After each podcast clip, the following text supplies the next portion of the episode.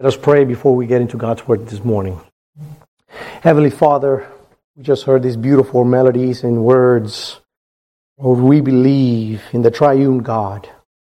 We believe in Him who died for us, rose from the dead. Lord, it is in you, our good shepherd, we could trust. Come to you, Lord, with our daily struggles. Even though we walk through the valley of shadows of death, we shall fear, fear no evil, for you, our shepherd, are with us. Lord, may I decrease this morning, may you increase. Lord, it's not about the mess- uh, messenger, it's about the message. It's about you, Jesus. Lead us, guide us through your word. Your words are sufficient for life to quench our thirst. In your name we pray, Jesus. Amen. Please open up your Bibles to the book of Psalms, uh, that uh, beloved book in Scripture. We will be opening the book of Psalms to the chapter, 23rd chapter this morning, that well known passage of Scripture. And as I soon I, I know, as I mentioned, that the Psalm 23rd, 23rd, most of us, I would presume almost all of us, already have these verses memorized that glorious Psalms 23. It is one of the most memorized and most famous verses of all scripture. Aside from John 3:16, this particular psalm has been memorized by believers and non-believers alike. You might have stumbled upon this uh, psalm in a movie or maybe a show. Many consider it the most beautiful piece of literature of all time but for many has been highly regarded as the passage that would lift believers up in their times of tr- struggle and fear. I mean, when the shadows of life are so overwhelming and fear creeps up on us, we remember that God is our shepherd and rightly so. God, in all its, all its context, is our shepherd. But what does this mean to you and to me? What role does God play as a shepherd? And how are we the beneficiaries of such role? So before I get to the text, let me give you a little bit a little background on the psalm. This is a psalm of David second king of Israel. It is not clear when David wrote this psalm. Some believe that he wrote this piece of, of, of, literature when he was way advanced in years. Some theologians argue that he wrote this psalm in a time of need, in a time of anguish. It could have been when Saul was persecuting him. Or maybe, perhaps, he was being he fled the city and his throne because of his son, Absalom. Maybe. Perhaps all of these bear some truth, but it's not important. That's why the Bible doesn't specify. What matters is the content of the psalm and who is the protagonist of this piece of poetry. Let me reassure you of something. If you ever read this psalm thinking that the psalm is about you or centered, centered up on your persecutions or trivial struggles, let me tell you something, you got it wrong. The Psalm, Psalm 23 sole purpose is to teach the reader about the shepherd and not the sheep. Although we are beneficiaries of the shepherd's grace, we don't make this psalm about us. It is solely on exalting him. Let us read. Psalm 23, God's word says, The Lord is my shepherd, I shall not want. He makes me lie down in green pastures. He leads me beside still waters. He restores my soul. He leads me in the paths of righteousness for his name's sake. Even though I walk through the valley of the shadow of death, I will fear no evil, for you are with me. Your rod and your staff, they comfort me. You prepare a table before me in the presence of my enemies, and you anoint my head with oil. My cup overflows. Surely goodness and mercy shall follow me all the days of my life, and I shall dwell in the house of the Lord forever. Amen. What a glorious passage. My hope this morning is that we look deeper at the role of God as a shepherd. That we understand what it entails that God is my personal shepherd. How he draws us near as his sheep and ultimately to encourage us this morning, knowing that life is full of valleys and many shadows, but we have a faithful shepherd. I don't know what you're going through this morning. Maybe you're going through a nice, comfortable time in your life. Maybe you're going through the worst time in your life. But either way, it is a good refresher, whether you are in the valleys of shadow of death or not, to remember who your shepherd is. I've titled this sermon, The Lord is My Shepherd. It wasn't hard to come up with this title. It immediately highlights Atua in the first verse. You don't have to become inventive or creative in creating this title. This is the perfect title to the psalm because it is the essential message of the psalm. The Lord is my shepherd. That is the message. Now, doesn't this remind you of another famous passage in scripture in John chapter 10 when Christ himself says, He is the good shepherd. Encouraging. That our Lord is our shepherd, it is a repetitive theme in Scripture. And thus, it must be important. In most of the Old Testament, God was regarded as the shepherd of Israel, as a nation. Psalms 81, Psalms 80, verse 1 says, Give ear, O shepherd of what? Israel, who you led Joseph like a flock. You who are enthroned upon the cherubim, shine forth. There are multitude examples of this. For example, Psalm 100 verse 3, Ezekiel chapter 34 verse 31, Micah chapter 7 verse 14, Jeremiah 31 verse 10 imply that God is Israel's shepherd. But here's David calling his God his shepherd. What a revolutionary idea this was that the God of the universe, the creator of all things, the one who maintains and sustains all with his power and glory, is his personal shepherd. Let me give you four points this morning. And hopefully, this will help us draw us near to our shepherd when we are in times of troubles and when, when we are wandering off as dumb sheep. These are the four points this morning. Number one, my shepherd provides. Number two, my shepherd cares. Number three, my shepherd protects. And lastly, Number four, my shepherd saves. All right, so let's go ahead and take a look at it. My shepherd provides. Point number one. Verse 1 and 2 says, The Lord is my shepherd, I shall not want.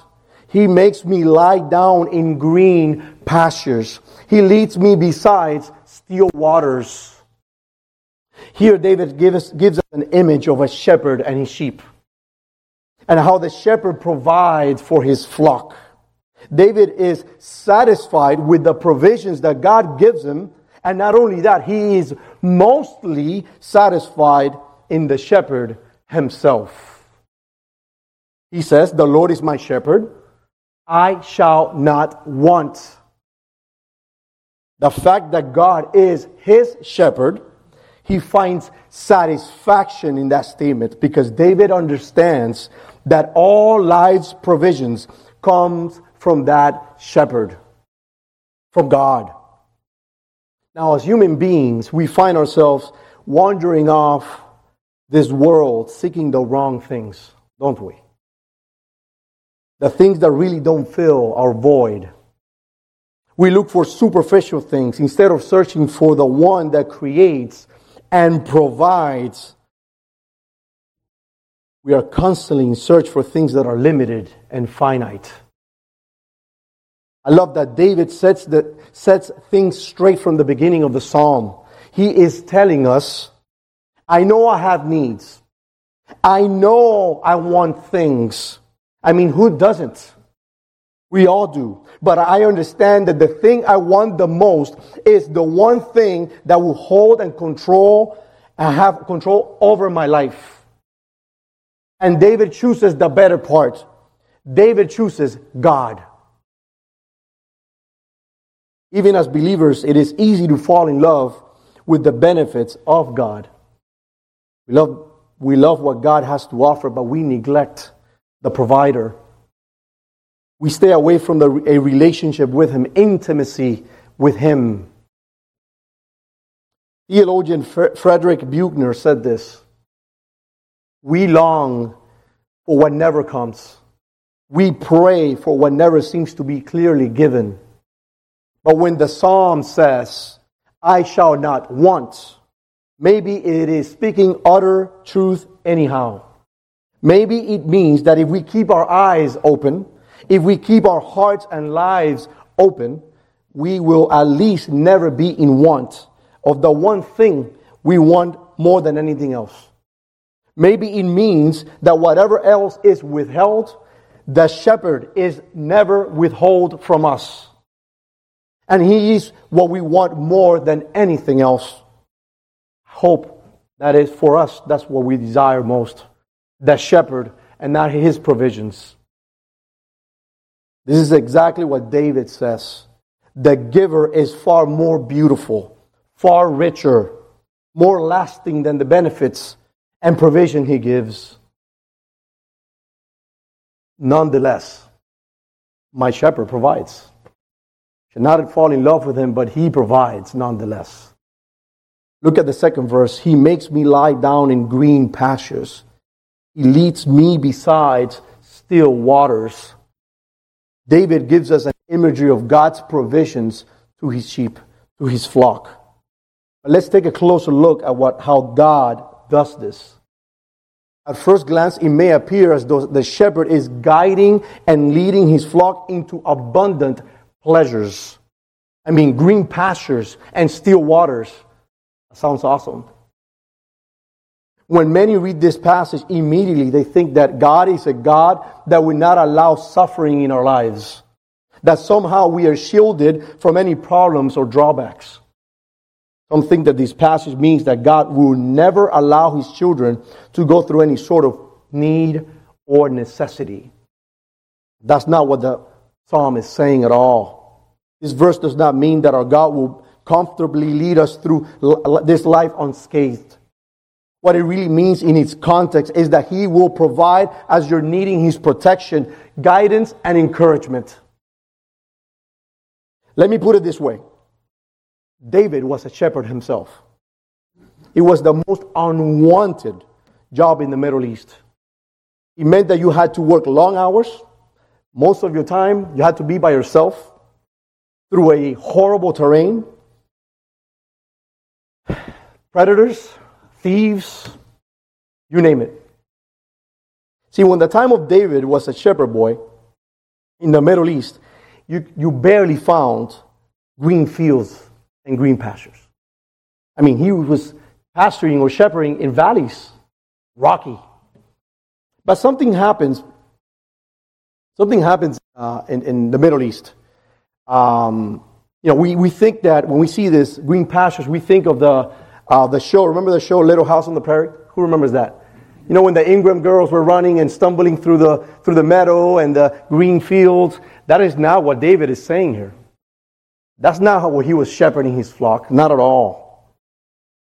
In the context of time and space, something happens in the Middle East. Moisture heat, and humidity kicks in. And below the rocks, little green pastures started to appear.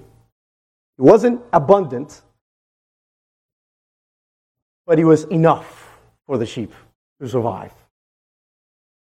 That would mean that the shepherd has to know where to guide his flock so that they can eat from these small little patches. It meant that the flock or the sheep have to depend on the provisions of the shepherd, not in abundance, but what is needed. And this, beloved, is precisely what David is saying. That he doesn't want because the shepherd is enough for him. He knows that the shepherd is good and he will provide what he needs. He is trusting and practicing contentment in the Lord. Now, what an awesome truth to practice contentment in the Lord. To learn to be satisfied in Him in much and in lesser. As Paul would put it in Philippians 4 12 and 13. I know what it is to be in need. I know what it is to have plenty. I have learned the secret of being content in any and every situation, whether well fed or hungry, whether living in plenty or in want. I can do all things through him. Who's the him? Christ, the shepherd, who gives me strength.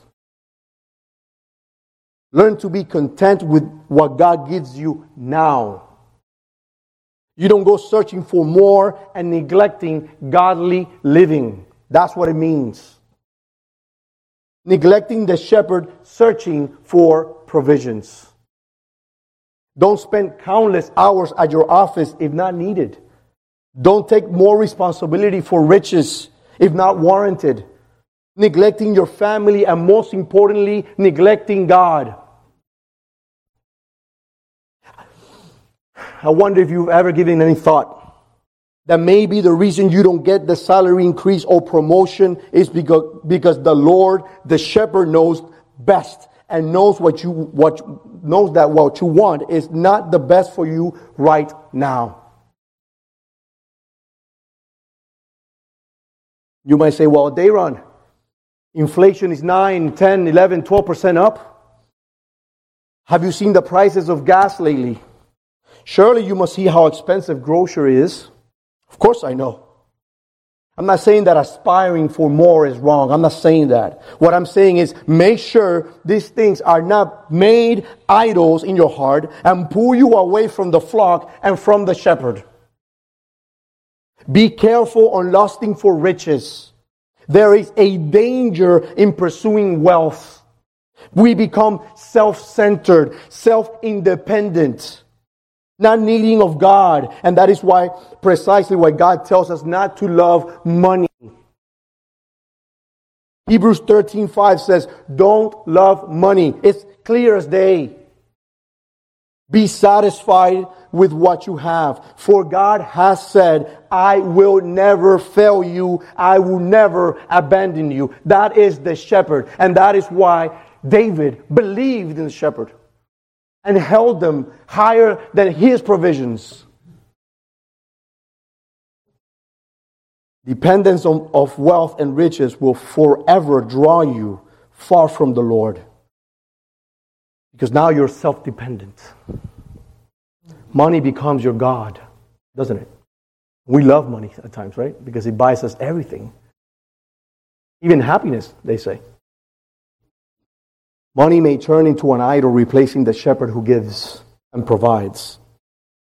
God becomes dispensable when we forsake the refuge in Him and turn to money. Let me give you a tip. Maybe a suggestion or maybe a commandment. Take it the way, whatever way you want. If you want to be provided for and never want, follow our Lord's promise in Matthew 6 33. He said, But seek first, first, the kingdom of God and his righteousness. And all of these things will be added to you. What are all these things? Everything you need food, clothing. He knows you to retire. He knows that. He'll provide it all. But he starts with the love of the shepherd, not his provisions. And don't think that contentment is only about money, because it's not. Maybe you're single and you're waiting for God's provision to come. Maybe you want a wife and you want, or you want a husband. I tell you, learn to be content in the waiting. Learn to see God's provisions in the time of need and want. You might be single, but guess what? God has not provided yet, and what He has provided is time. Time for you to be in closeness with Him for His kingdom purposes. Learn to wait on His provisions. Remember this the green patches of grass or green pastures may not be the solution you want, but are the provisions you need. Learn to trust our shepherd, for he is good. Maybe you're waiting for healing. Maybe spiritual, physical, or mental healing. But God has not provided with the healing you want. Learn to worship God in the time of waiting because your shepherd is working out all things for your benefit. It may not be the benefit you're seeking, but it is the provision that you need to be more molded more like Christ. Take our sister Shui, for example. I cannot imagine what God is doing in her life right now. I can't imagine during her affliction. But I wonder the spiritual leaps and bounds she's hurtling right now. All I hear is that when someone goes to visit her to encourage her, they come out more encouraged. And that is what our shepherd provides most spiritual growth and maturity. So, in essence, beloved, my shepherd provides, but he also cares. Second point this morning my shepherd cares. Verse 3 says, He restores my soul. He leads me in the paths of righteousness for his name's sake. Our Lord Christ is the good shepherd. Not only he provides a way for his sheep to come to him and enjoy his benefits, he also has provided salvation to those who are called and heard his voice. Sheep are creatures of habit. Aren't we creatures of habit? They're dumb animals. They are.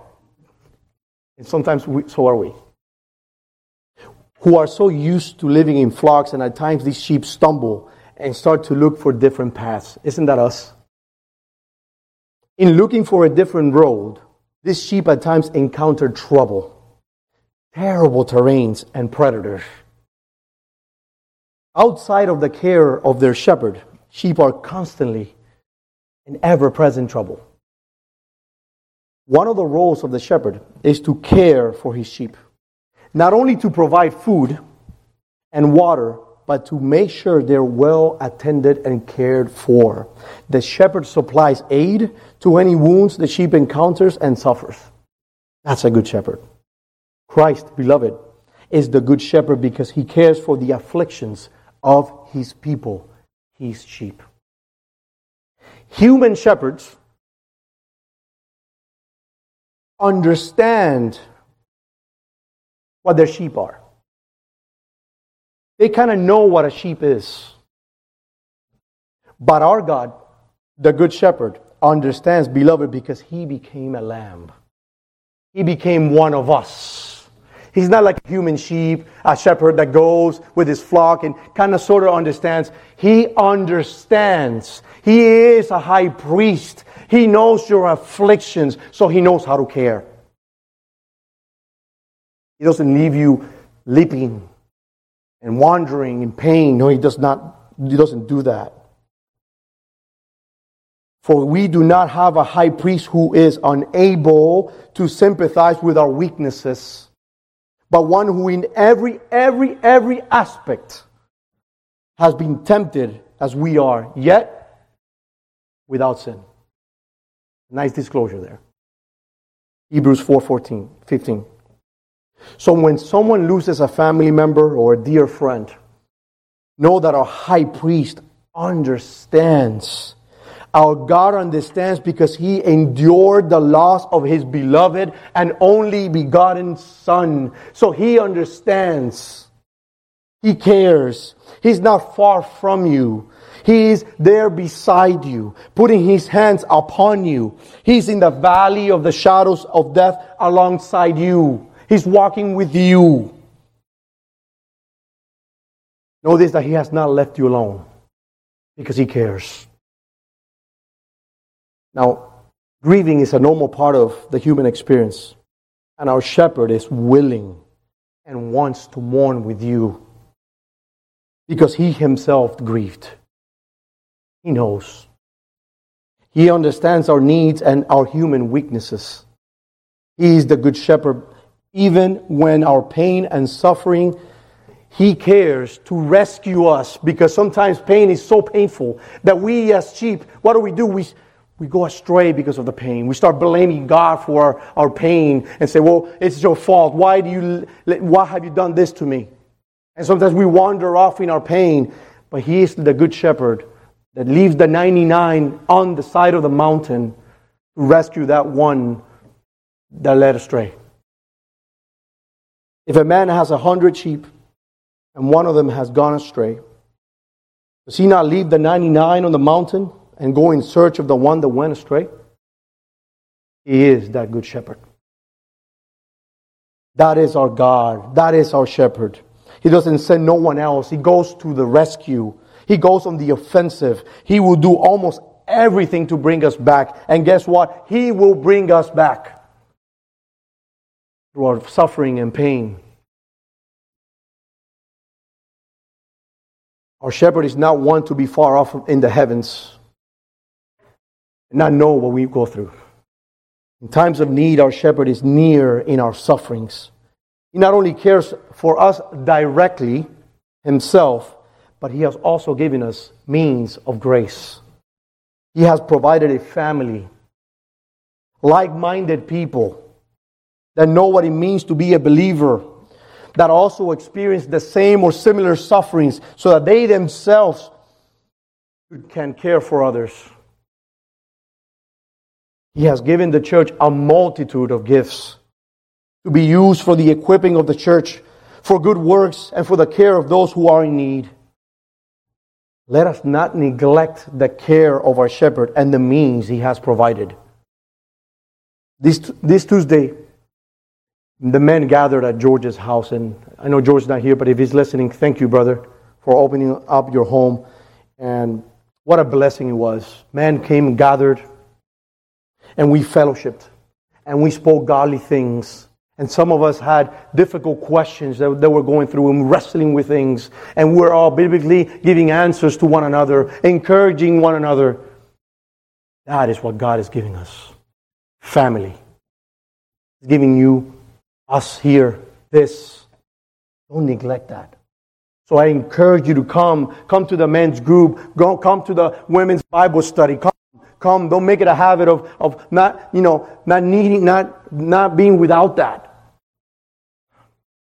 Because it is God's provision for you, for your care. We easily neglect that by searching and seeking other things. Oh, but Darren, I'm, I'm too busy. I cannot make it Tuesdays. Can you at least make it one? One Tuesday. Maybe. Come be encouraged. Come be equipped. That is the provision of our Lord. These are means of grace, and they are here for you, for your care. W. Phillip says this in his book. Shepherd looks at Psalm 23. It's a great short book. It's an awesome, powerful book. It's about Psalm 23. If you ever read it, it'll help you understand this psalm better.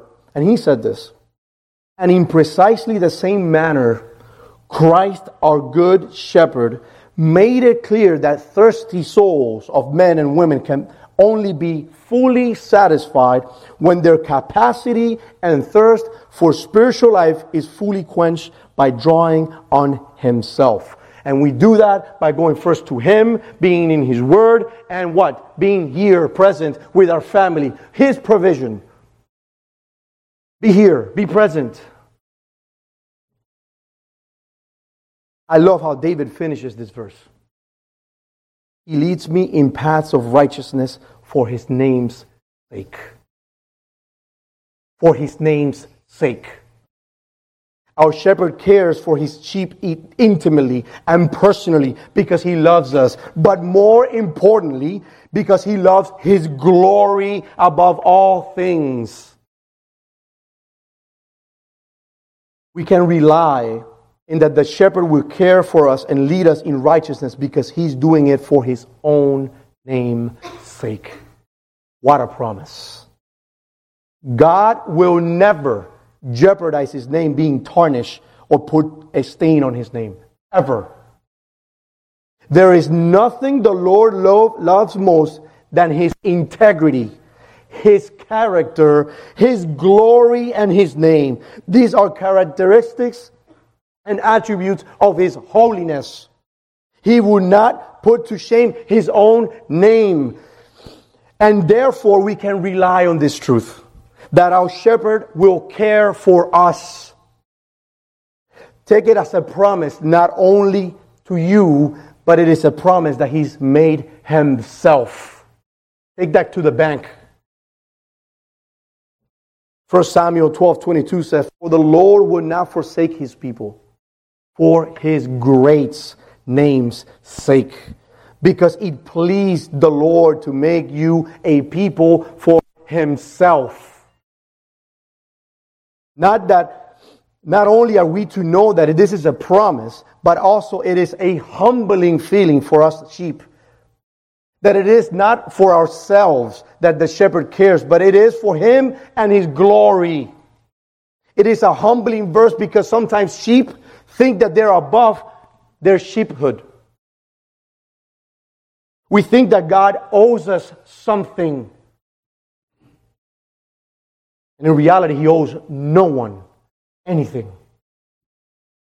The reason we are sheep and He cares for us is for His own name's sake. And that's a beauty, beautiful promise.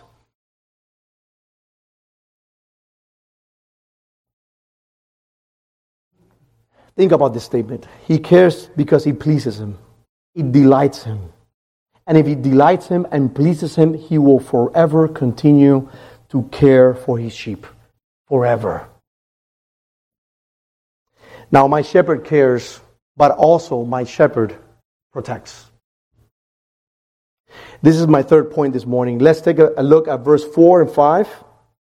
It reads, Even though I walk through the valley of shadows of death, I will fear no evil, for you are with me. Your rod and your staff, they comfort me.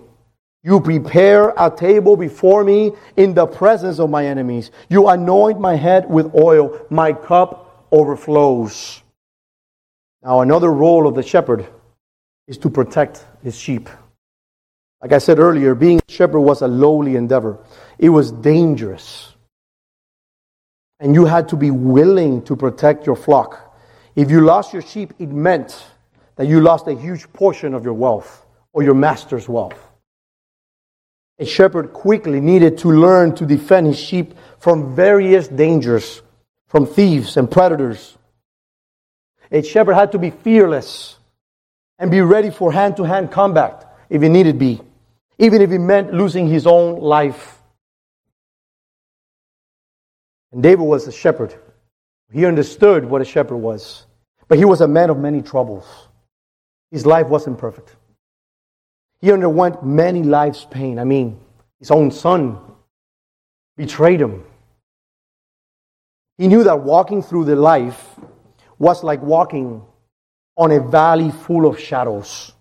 He explains to the reader that even in the shadows of death, he will not fear no evil because the shepherd is with him and he is protecting him. It is with his rod and staff that the shepherd makes his stand. With the rod, he strikes the enemies of his sheep, and with the staff, he's protecting and separating the sheep from the threat. Have you ever wondered how you comforted with his rod and staff? That's how you are.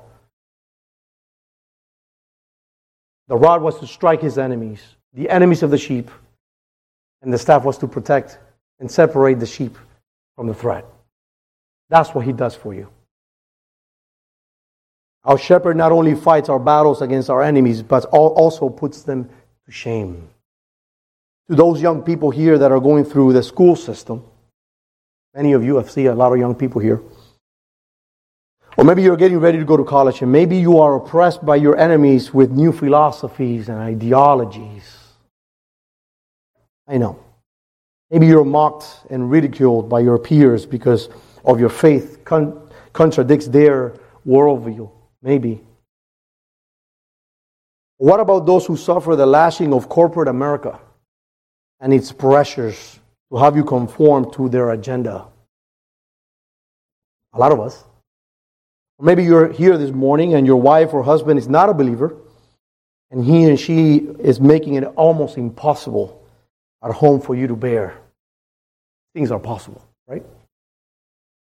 Perhaps your boss is always trying to get the credit for the great work you do, maybe. That happens also. Or maybe you hear people slander your name for things that you have not committed at work. Maybe you are, you are the ridicule and people's joke at your job site. Maybe. Know this. You have a fearless shepherd and that doesn't tire, that doesn't sleep, and is ever ready to fight your battles. Surely he will put your enemies to shame, and not only that, but to overflow your cup with his grace. Let us read Psalms 34 7. Look what the Lord does for us. The angel of the Lord encamps around those who fear him and delivers him. Or maybe Second Thessalonians 3, verse 3. But the Lord is faithful. He will establish you and guard you against the evil one. He protects. That is our shepherd. We can be reassured that our Lord is protecting his sheep, his church. It doesn't matter what the world may go through, may throw at us. It doesn't matter who is in power, who is starting wars, our Lord is forever watchful and ready to protect. So whenever you look at the headlines on TV, don't be afraid. This world is quickly passing and fading. Our shepherd will destroy our enemies and bring them to shame. As David said, You prepare a table before me in the presence of my enemies. You anoint my head with oil, my cup overflows. Notice that the fight and protection is done by our Lord and not ourselves. We don't need to take any action. Our Lord would do that himself. And he will do it perfectly too. Isaiah says this about the end of days and about our enemies, the church's enemies. Isaiah 60, 14 says, The sons of those who afflicted you shall come bending low to you, to you. And all who despised you shall bow down at your feet. They shall call you the city of the Lord and Zion of the Holy One. That is what the Lord will do against your enemies. So when you hear of World War III or famine or economic collapse, don't let your hearts be troubled. For our Lord is our defender and our protector. Nothing can stand against God's holy nation. Not even the powers of hell can overthrow it. He is protector. Last point this morning.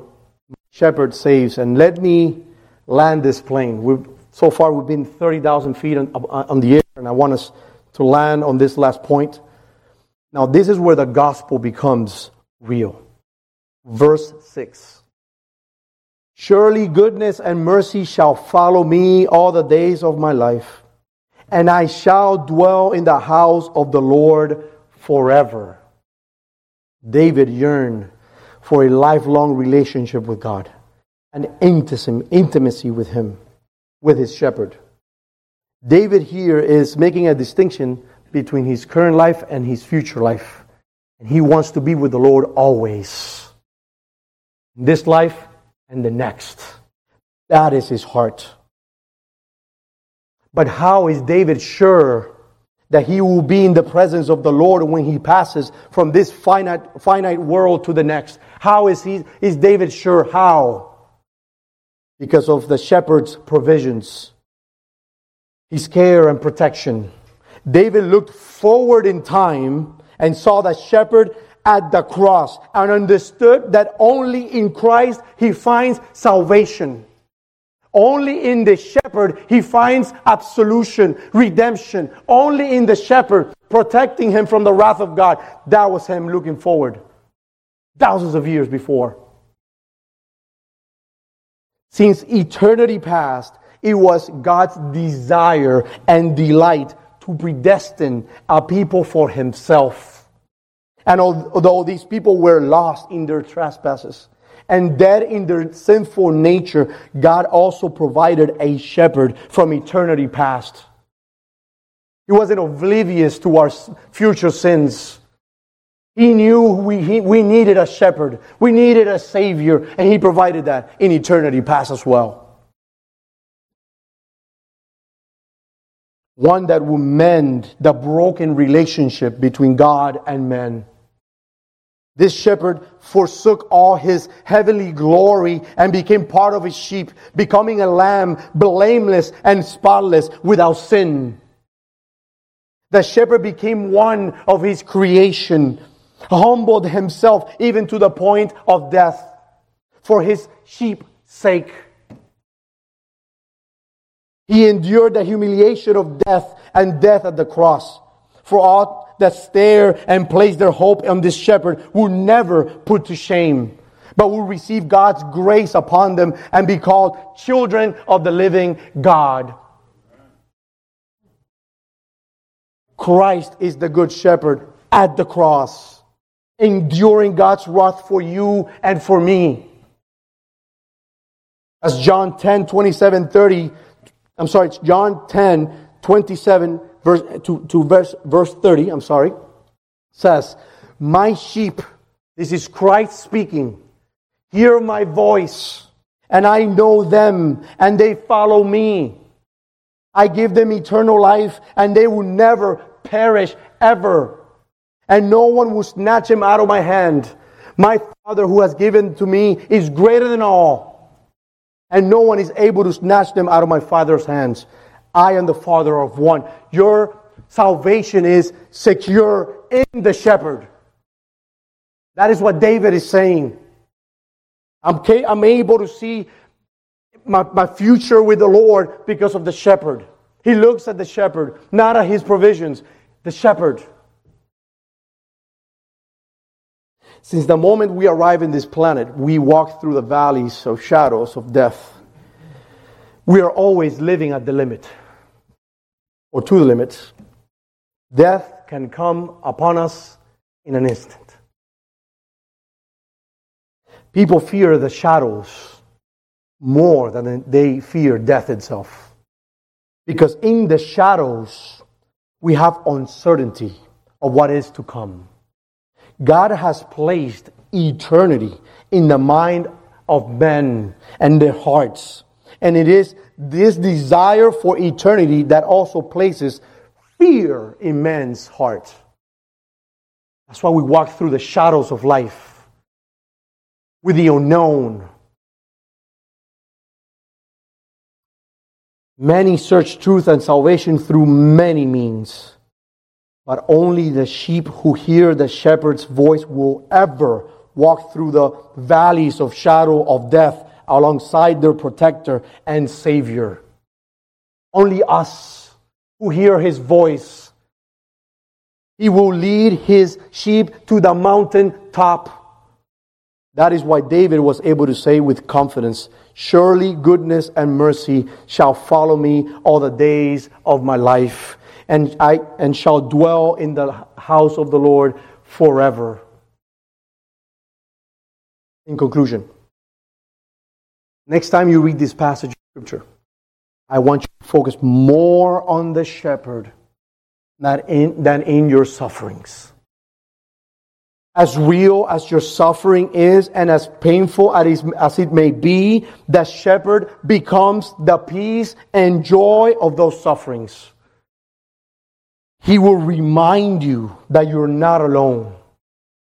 He is the good shepherd. He will provide. He cares. He protects and only He saves from all these things. Let us pray. Heavenly Father, what a encouraging promise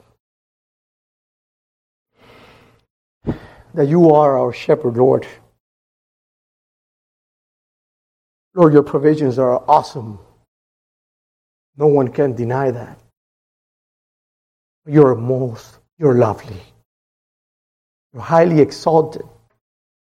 Rich, Lord, you are, we are in awe of you. That is our heart this morning. Fall in love with the shepherd, not the provisions the shepherd gives. Only in the shepherd we find salvation. Lord, thank you for the cross. Thank you for being our good shepherd. You care for us on a daily, on our daily struggles, on our daily needs. You give good provisions. You care for us when we're wounded, when our hearts are broken, when we cannot make sure of things, when we don't have it all figured out, Lord, you're there, mending our hearts, holding us to be more like you. Thank you, Lord. Thank you for protecting us. Thank you because we don't see it all. We cannot protect us from everything. And you, Lord, are ever watchful, ever present. Thank you for your shepherdhood. Thank you because you are the good shepherd. Lastly, Lord, thank you for your salvation. I pray that if someone heard this message today, whether here or online, Lord, Lord, may your word never come void. May you restore hearts, bring them to life, bring them to you, the good shepherd. Amen.